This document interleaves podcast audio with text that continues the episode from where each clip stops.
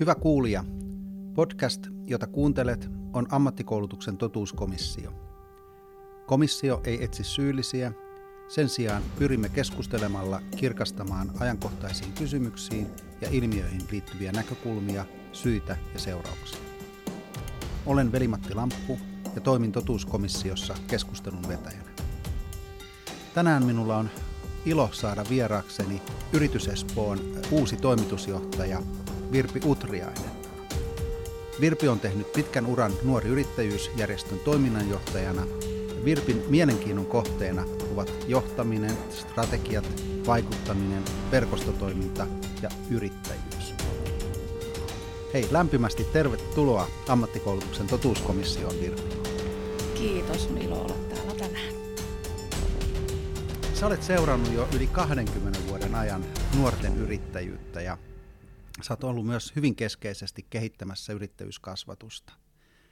Sen vuoksi tänään puhutaankin erityisesti yrittäjyydestä ja nuorten yrittäjyydestä ja mitä kaikkea se voisi olla.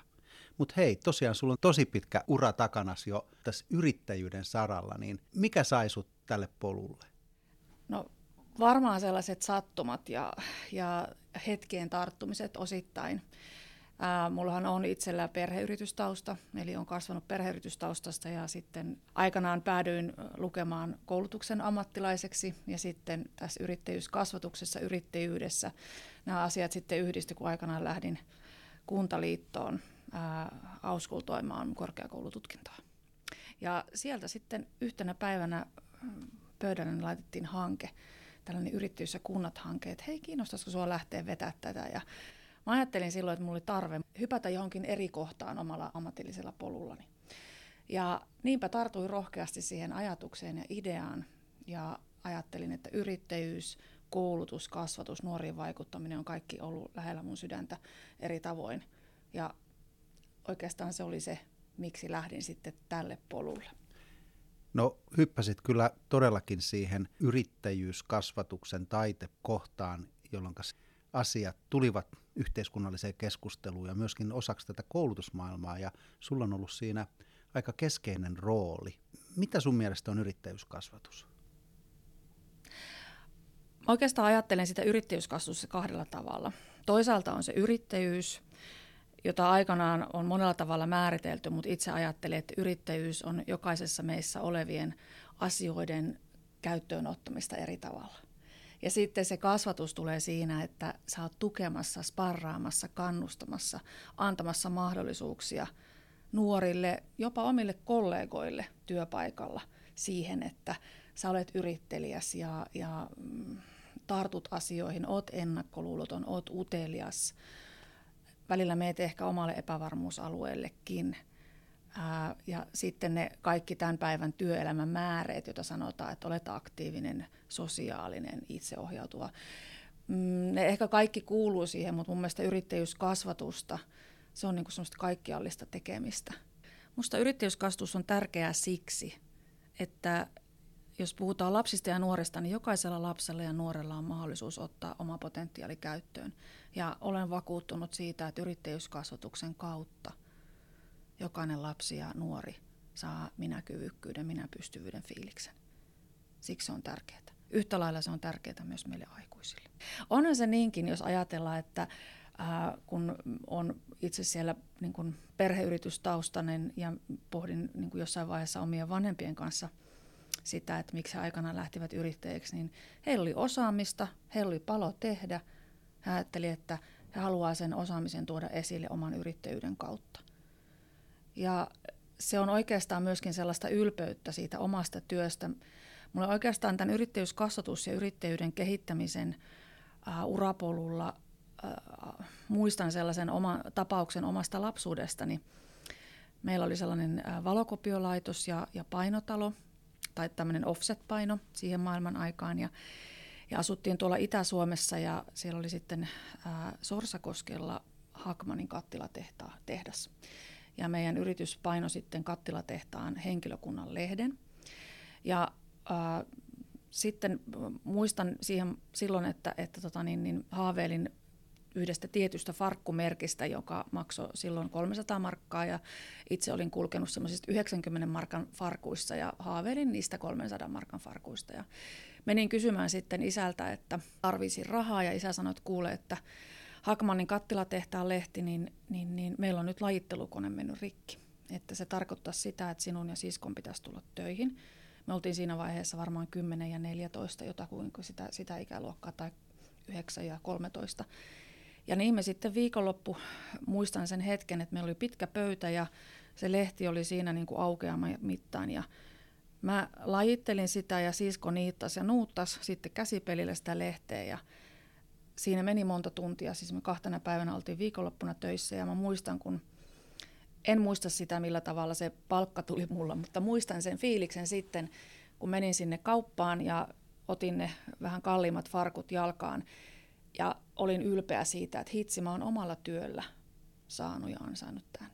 Ja se fiilis jotenkin mulle myöskin sen, niin kun, että sä oot ylpeä omasta työstä, niin se jotenkin on niin kun, ehkä aikuisiällä ja tämän yrittäjyyskastuspolun aikana, niin se on ollut mulle semmoinen, että niin, että siitähän se myöskin se yrittäjyys lähtee, että ää, sä voit vaikuttaa johonkin, sä teet merkityksellistä työtä, merkityksellisyys luo motivaatiota, motivaatio tuo menestystä.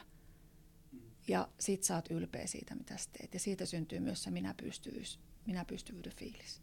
Sä kerroit hyvän tarinan ja siitä niin kuin nousee heti ajatus siitä, että lapset, nuoret altistuu paljon sen tyyppisille mahdollisuuksille, jota kuvasit, ja jotka on niin kuin, saa aikaan hyvää mieltä, toimintaa, ja sitten oppilaitokset ja koulutusjärjestelmä, kun se ymmärtää sen, niin totta kai se pitää kääntää pedagogiaksi, jotta se jollain tavalla olisi uskottavaa tai osa sitä koulutusjärjestelmää. Ja, ja miten sä niin kuin näet tämän rajapinnan, yrittäjyyskasvatus pedagogiikkana?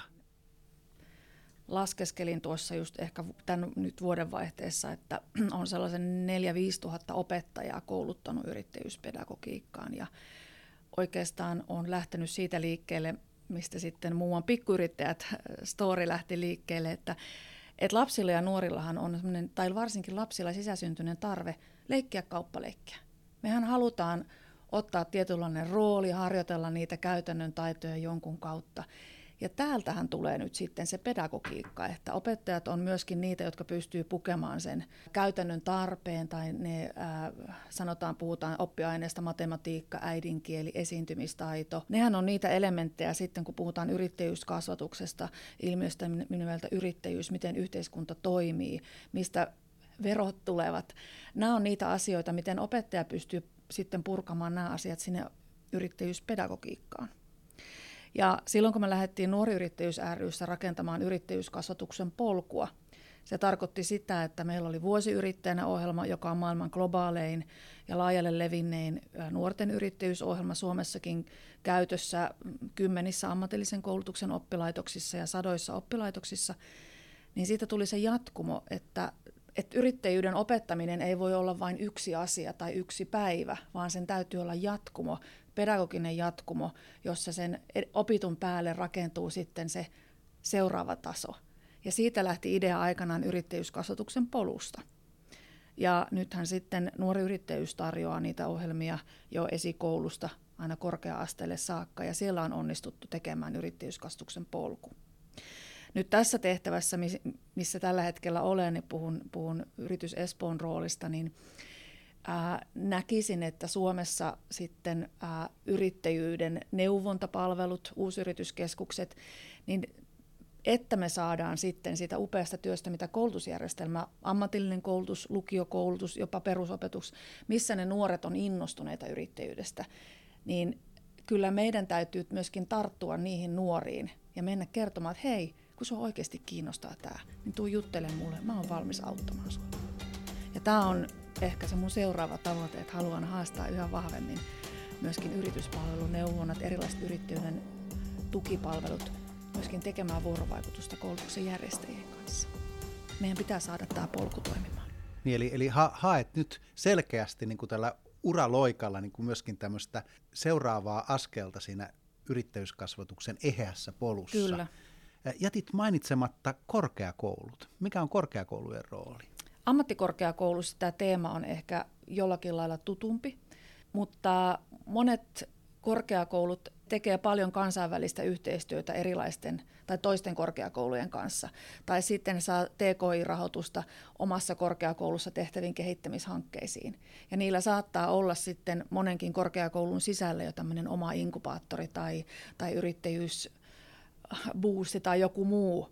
Niin ehkä se on ollut semmoinen niin kuin, tahtotila on, mutta, mutta se on aika niin kuin, enemmän itseohjautuvampi se toimintaympäristö mutta mä jotenkin niin kuin aina aikaisem, niin kuin aikaisemmassa roolissa totesin, että hitsi vie, että kertokaa siitä.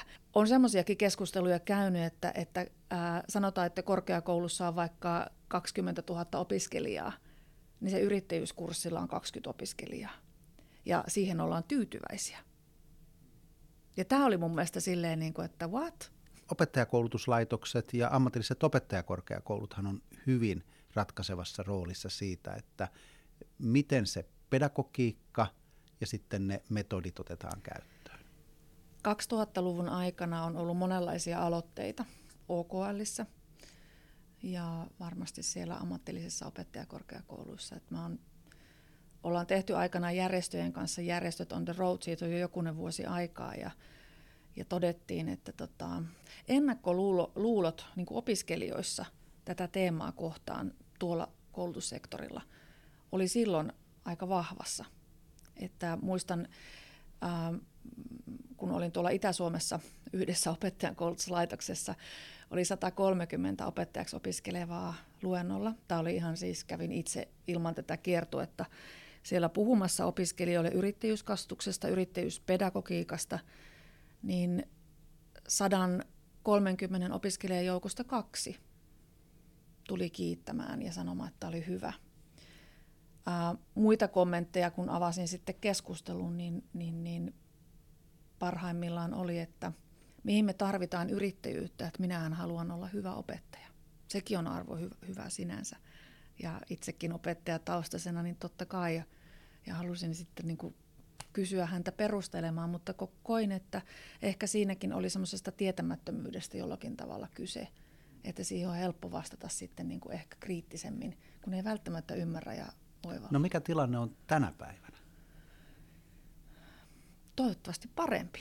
Miten sä kuitenkin arvioit, äh, kun erityisesti ollaan ammattikoulutuksen totuuskomissiossa, niin, niin, niin tota, mikä tämä ammatillisen koulutuksen yrittäjyyskasvatustilanne on ja, ja yrittäjyystilanne yleisesti, ja miten sä lähtisit kehittämään sitä? No, siellä on tosi hyviä helmiä. Sanotaan, että alle viisi vuotta sitten niin tehtiin tosiaan tilastoja. Todettiin, että 70 prosenttia ammatillisen koulutuksen järjestäjistä ja myöskin siinä oli sitten yli 100 toimipistettä käytti esimerkiksi vuosiyrittäjänä ohjelmaa ää, osana opetusta. Se oli aivan mahtavaa, mutta sitten kun luettiin katsoa niitä lukuja, niin saattoi olla isossakin koulutus, koulutuksen järjestäjän puitteissa niin 20-30 opiskelijaa oppijaa mukana tällä kurssilla. Ja se saattoi koskea yhtä koulutusalaa. Niin kyllä mun mielestä sitä laventamisen varaa on. Sitä mä oon niin miettinyt, että miksi tämä teema on niin opettajille vaikeaa ammatillisessa koulutuksessa. Useillahan niillä on kuitenkin työelämätausta ennen kuin on lähtenyt opi- opettamaan tiettyä ammatillista alaa. Ja ne on saattanut toimia yrittäjinä. No ne ehkä onkin niitä kellokkaita sitten edelleen eri koulutusaloilla. Ähm, Mutta kyllä mun mielestä niin kuin laajentamisen varaa on ja runsaasti. Mä tietysti aina benchmarkkaan tässä Ruotsiin. Toki heillä on vähän erilainen koulutusjärjestelmä ja siellähän niin kuin valitaan toisen asteen koulutus, siellä on tämmöisiä vähän niin kuin ammattilukioita, että, että kaikki lukiot on niin kuin jollakin lailla siellä harjoitellaan, se on tekniikan alaa tai se on liikunta-alaa, se on hyvinvointialaa. Siellä se niin kuin jouhevammin menee, menee sisälle sinne, sinne tutkintoon. Mutta jos Ruotsissa yrittäjyysopinnoissa on 37 000 nuorta ja Suomessa 3700, niin onhan se aika, aika raju ero. Hyvä esimerkki korkeakoulusta, tämä tulee Turusta, niin Turussa on tehty pitkään ää, sitä ja musta siellä oli hu- huikea oivallus, että yrittäjyyskurssi avattiin ää, kaikille Turun korkeakouluille samaan aikaan. Ja sinne kurssille saattoi tulla eri korkeakouluista ja eri koulutusaloilta. Ja yksi tällainen menestystori on yritys, jossa oli yksi, joka opiskelee lakia, yksi, joka opiskeli humanistisia aineita, yksi, joka markkinointia ja viestintää. Ja ne lähti mukaan yrittäjyysohjelmaan. Sehän oli jo valmis tämmöinen niin kuin yrittä, yritys niin kuin siinä, ja he lähti sitten viemään sitä ideaa eteenpäin. Mitä sä arvioit sitten nuorten asenteiden kehittymisen? Miten, mitä siinä on tapahtunut 10-20 vuoden aikana? No erittäin suuri positiivinen loikka. Nuorille on tullut esikuvia. Yrittäjyyden, yrittäjyys, yrittäjyyden muoto nuorten silmissä on muuttanut muotoonsa ja tietenkin paljonhan sitä ollaan kuultu siitä, että mikä siihen on vaikuttanut, niin sosiaalinen media, erilaiset yrittäjyyden muodot, mitkä nuoria houkuttaa, ne ajattelee sitä positiivisesti. Ja myöskin se ää, tietynlainen vapaus. Nuorethan arvottaa paljon enemmän vapaa-aikaa, arvottaa liikkuvaa elämää. Ne ajattelee, että se yrittäjyys sopii siihen. Musta aina niin kun, ne nuoret, joita tuhansia ja tuhansia on tavannut tämän niin vuosikymmenten aikana nimenomaan yrittäjyysohjelmista, niin se sanoi, että vitsi, meillä on makea idea, otetaan se käyttöön ja kokeillaan sitä. Että sehän se motivoi. Niin kuin mä tuossa äsken aikaisemmin sanoin, että se, että sulle tulee se fiilis, että mä voin mun omalla teolla vaikuttaa mun omaan elämään. Ja siitä syntyy se fiilis, että hei, mun työllä on merkitys. Sitten kun se merkitys tulee, niin sitten se ruokkii motivaatiota ja siitä tulee se menestys. Ja välillä tulee se moka. Ja mun mielestä sen yrittäjyyskasvatuksen myöskin siellä koulutuksen kentässä niin pedagogisesti pitäisi nähdä mielettömän hyvänä oppimiskokemuksena sen yrittäjyyskurssin tai yrittäjyysopetuksen. Tämä kuulostaa nyt siltä, että nuorten asenteissa, kiinnostuksessa, halussa toimia on aika iso kuilu siihen, mitä koulutusjärjestelmä tai esimerkiksi ammatillinen koulutus on valmiina antamaan yrittäjyyskasvatukseen niiden mahdollisuuksien osalta. Kuinka väärässä tai oikeassa olen? Niin kuin totesin, on paljon koulutuksen järjestäjiä, jotka näkee tämän tosi tärkeänä ja tämä näkyy siellä koulun arjessa. Sitten on niitä, että tämä on muutamien tämmöisen innokkaiden prosessi. On kyllä sitä mieltä, että tämä ei ole ollenkaan vielä itsestäänselvyys, että, että yrittäjyys opetus siinä muodossaan, kun se parhaimmillaan voisi olla ja tuottaa intoa ja, ja niitä kokemuksia. Mun mielestä sen koulutuksen pitäisi olla myöskin niin kuin kokemuksia omaa elämää ja omaa urapolkua varten niin kuin tuottava. Ja nythän on kyse siitä, että, ei, että tästä jotenkin ajatellaan niin kuin monesti liian, että tämä on niin raskasta ja tämä on, no nyt tässä paljon saatiin palautetta siitä, että tämä on nyt vaan tämmöinen itseohjautuva kurssi, että itse joutuu tekemään kaikkia. Minusta kyse ei ole siitä, vaan sehän tarvii sen sparrauksen. Ja sitä kautta syntyy se oppiminen, että parhaimmillaan sitten ne opettajilta saadut palautteet oli sitä, että vau, mä oon ollut 22 vuotta opettajana ammatillisessa koulutuksessa ja mä en ole ikinä päässyt näin lähelle nuorta kuin siinä dialogissa, siinä yrittäjyysohjelman aikana. Niin kyllä mä niin itse opettajana ajattelisin, että siitähän mä saan sen palautteen siitä mun pitkästä työstä, että vau, mä pääsen ton nuoren pään sisälle ja sen ajatuksiin. Ja samallahan mä päivitän myöskin sen tämän hetken nuoren ajatuksia siitä, että miten se ajattelee omasta tulevaisuudestaan. Ja mun mielestä sitten niitä hyviä kokemuksia pitäisi tuoda vielä enemmän esiin. Sillä tavalla, että kaikki pääsisi samaistumaan niihin. Yrittäjyyskasvatuksesta on tehty viime aikoina aika paljon myöskin tutkimuksia ja muistan, että nuori yrittäjyys tota, työstä on myöskin tehty, oliko se Euroopan laajuinen tutkimus. Mitkä on tulokset? Tässä tutkimuksessa erityisesti Suomen osalta, siinä oli mukana siis, siis kaksi isoa ammattioppilaitosta maakunnasta ja kaupungista, myös kaksi lukiota ja sitten oli tämmöinen verro, verrokki ammatillinen oppilaitos. Ja, ja, ja sitten siinä niin kuin jokaisessa koulussa oli se kohderyhmä, joka osallistui siihen ohjelmaan ja kohderyhmä, joka ei osallistunut siihen ohjelmaan niin ä, matemaattinen kyvykkyys, looginen ajattelu, ongelmanratkaisukyvykkyys, ä, päättelykyky, ä, niin kun syy-seuraussuhteiden ymmärtäminen, ne oli yli 10 prosenttia, hämmästyttävän paljon korkeampia kuin sillä verrokkiryhmällä. Sitten toinen asia, mikä, niin kuin, mitä tutkijat ihmettelikin, että hei, että voiko tämä pitää paikkansa, että saattoi olla tietyissä oppiaineissa jopa numeroa parempi keskiarvo. Eli on paljon heijastusvaikutuksia myöskin kokonais... Kokon, ja nimenomaan mm. siihen kokonaisuuteen. Tämä pitäisi ymmärtää, että tällä vaikutetaan niin kuin kokonaisuudessa ikään kuin elämänhallinnan taitoihin, siihen, että miten mä toimin erilaisissa tilanteissa. Mähän opin sen tiimin kautta. Koulupoissaolot Suomessa vähenivät sen takia. Muistan ja olen tavannut paljon opettajia, jotka soittelee nuorille, että hei, et aiotko tulla kouluun tänään? Ja sitten yhtäkkiä hän ihmetteli, että hei, täällä on kaikki yhdeksältä ympärillä, koska, koska se oli se yritys.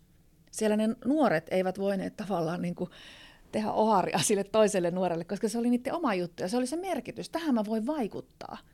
Ja musta tämä on niin kuin merkittävää. Ja sehän tuo sitä hyvinvointia. Jos ajatellaan nyt, minkälaiset kaksi vuotta tässä on ollut takana ja puhutaan tietenkin globaalista ilmiöstä ja sen niin kuin seurauksista, mutta kyllä ää, se, että, että, että tämän pandemian aikana, jos mä puhun sitä NY-työstä vielä, niin tehtiin pikkuyrittäjät gradu. Ja siinä selvisi, että, että ne pikkuyrittäjät ver, ver, versus verrokkiryhmä, niin ne koki, että se ohjelma toi heille yhteisöllisyyden ja osallisuuden tunteen silloin, kun ollaan etäopetuksessa. Että jos yrittäjyyskasvatuksen kautta pystytään vaikuttamaan siihen fiilikseen, että mä kuulun johonkin vaikeinakin aikoina, niin kyllä mun mielestä silloin puhutaan niin kuin isommasta yhteiskunnallisesta hyvästä asiasta, johon pitäisi tarttua. Eli yrittäjyyskasvatus tuo elämänhallintaa, yhteisöllisyyden ja kokemuksellisuuden tunnetta. Hei, siihen on tämä yrittäjyyskasvatusosio helppo ja hyvä lopettaa. Mitä sä ajattelet, jos sä tulisit ammatillisen koulutukseen opiskelijaksi, niin mitä sä haluaisit opiskella? Mä oon tuossa hiljattain yhden tutkinnon saanut valmiiksi. tota, niin, niin. Minkä yhden? Ää, mä tein yritysjohtamisen erikoisammattitutkinnon. Sain tuossa jo, joulua ennen valmiiksi. Omnialle terveisiä. No mikä on se seuraava? Tota, kyllä mä lähtisin, mua kiinnostaa tällä hetkellä palvelumuotoilu. Varmaan lähtisin, lähtisin opiskelemaan sitä. Kyllä mä niin kun odottaisin osallistamista, vahvaa vuorovaikutusta ja dialogia, tietoa, joka karttuu keskustelun ja toki sitten sen kokemuksen kautta. Reflektointia, kehua. Käydään vielä vähän läpi tätä sun uutta työtä Yritys Espoossa. Sä jo aikaisemmin puhut, että se on tämmöinen jatkumo siitä yrittäjyyskasvatuksesta, niin se seuraavaksi siihen, että miten se saadaan se eheä polku aikaiseksi, kun mennään sitten neuvontaan ja, ja yrityspalveluihin – mitä se käytännössä tarkoittaa? Ne nuoret, jotka on kiinnostuneita yrittäjyydestä niin ammatillisessa koulutuksessa kuin korkeakoulussa, mä oon just ensi viikolla menossa itse asiassa ää, tuomaroimaan Aalto-yliopiston ää, nuorten yritysideoita ja, ja antamaan heille neuvoja, niin kyllä kerron sitten heille myöskin siinä samalla, että hei, jos sä oikeasti haluat perustaa yrityksen, tervetuloa meille – että tämä jatkumo, siitä tulisi sellainen niin kuin itsestäänselvyys, että sitä ei ajatella vain, että on tämmöinen hanke ja kokeilu, vaan ilman muuta. Sitä kauttahan me saadaan myöskin ne, jotka miettii, että mikä musta tulisi hakemaan neuvoja ja oppia yrittäjyydestä. Mä olen edelleen sitä mieltä, että se on myöskin niin kuin itseä niin kuin henkilökohtaisesti sparraava kokemus, että saattaa myöskin sen neuvonnan kautta tulla sellainen fiilis, että ei tämä mun juttu, ja se on musta tärkeää. Musta se on hienoa, että sä olet sun työuralla niin ollut kaikilla koulutuksen ja, ja, ja yrittäjyyskasvatuksen ja yrittäjyyden tasolla ohjaamassa, auttamassa, mataloittamassa niitä mahdollisia kynnyksiä tai poistamalla niitä ylimääräisiä kantoja niin mukana tässä yrittäjyyden, yrittäjyyskasvatuksen edistämisessä. Tämä on ollut musta jo omankin historian kannalta tosi kiva keskustelu, koska on saanut elää sitä samaa maailmaa ja nähdä myös läheltä sun työsvaikuttavuutta ja, ja ammatillisen koulutuksen näkökulmasta, niin, niin kyllä meillä on niin todella paljon tekemistä, vaikka samanaikaisesti ammatillisessa koulutuksessa tämä asia ymmärretään, se hyväksytään, se kynnys on poistettu, mutta et nyt se on niin kuin tekemistä, tekemistä ja oppimista. Hei lämmin kiitos sinulle Virpi Utriainen ja menestystä sun uudessa työssä Yritys Espoon toimitusjohtaja. Kiitokset ja saa kutsua kylään. Tämä ihan vaan vinkki niille kuulijoille ja varsinkin siellä ammatillisessa. No niin, hei. Virpille pyyntöjä päästä tutustumaan. Arvoisa kuulija, kiitos kun toimit tuomarina ammattikoulutuksen totuuskomissiossa. Voit kuunnella kaikki jaksot yleisimmistä podcast-kanavista.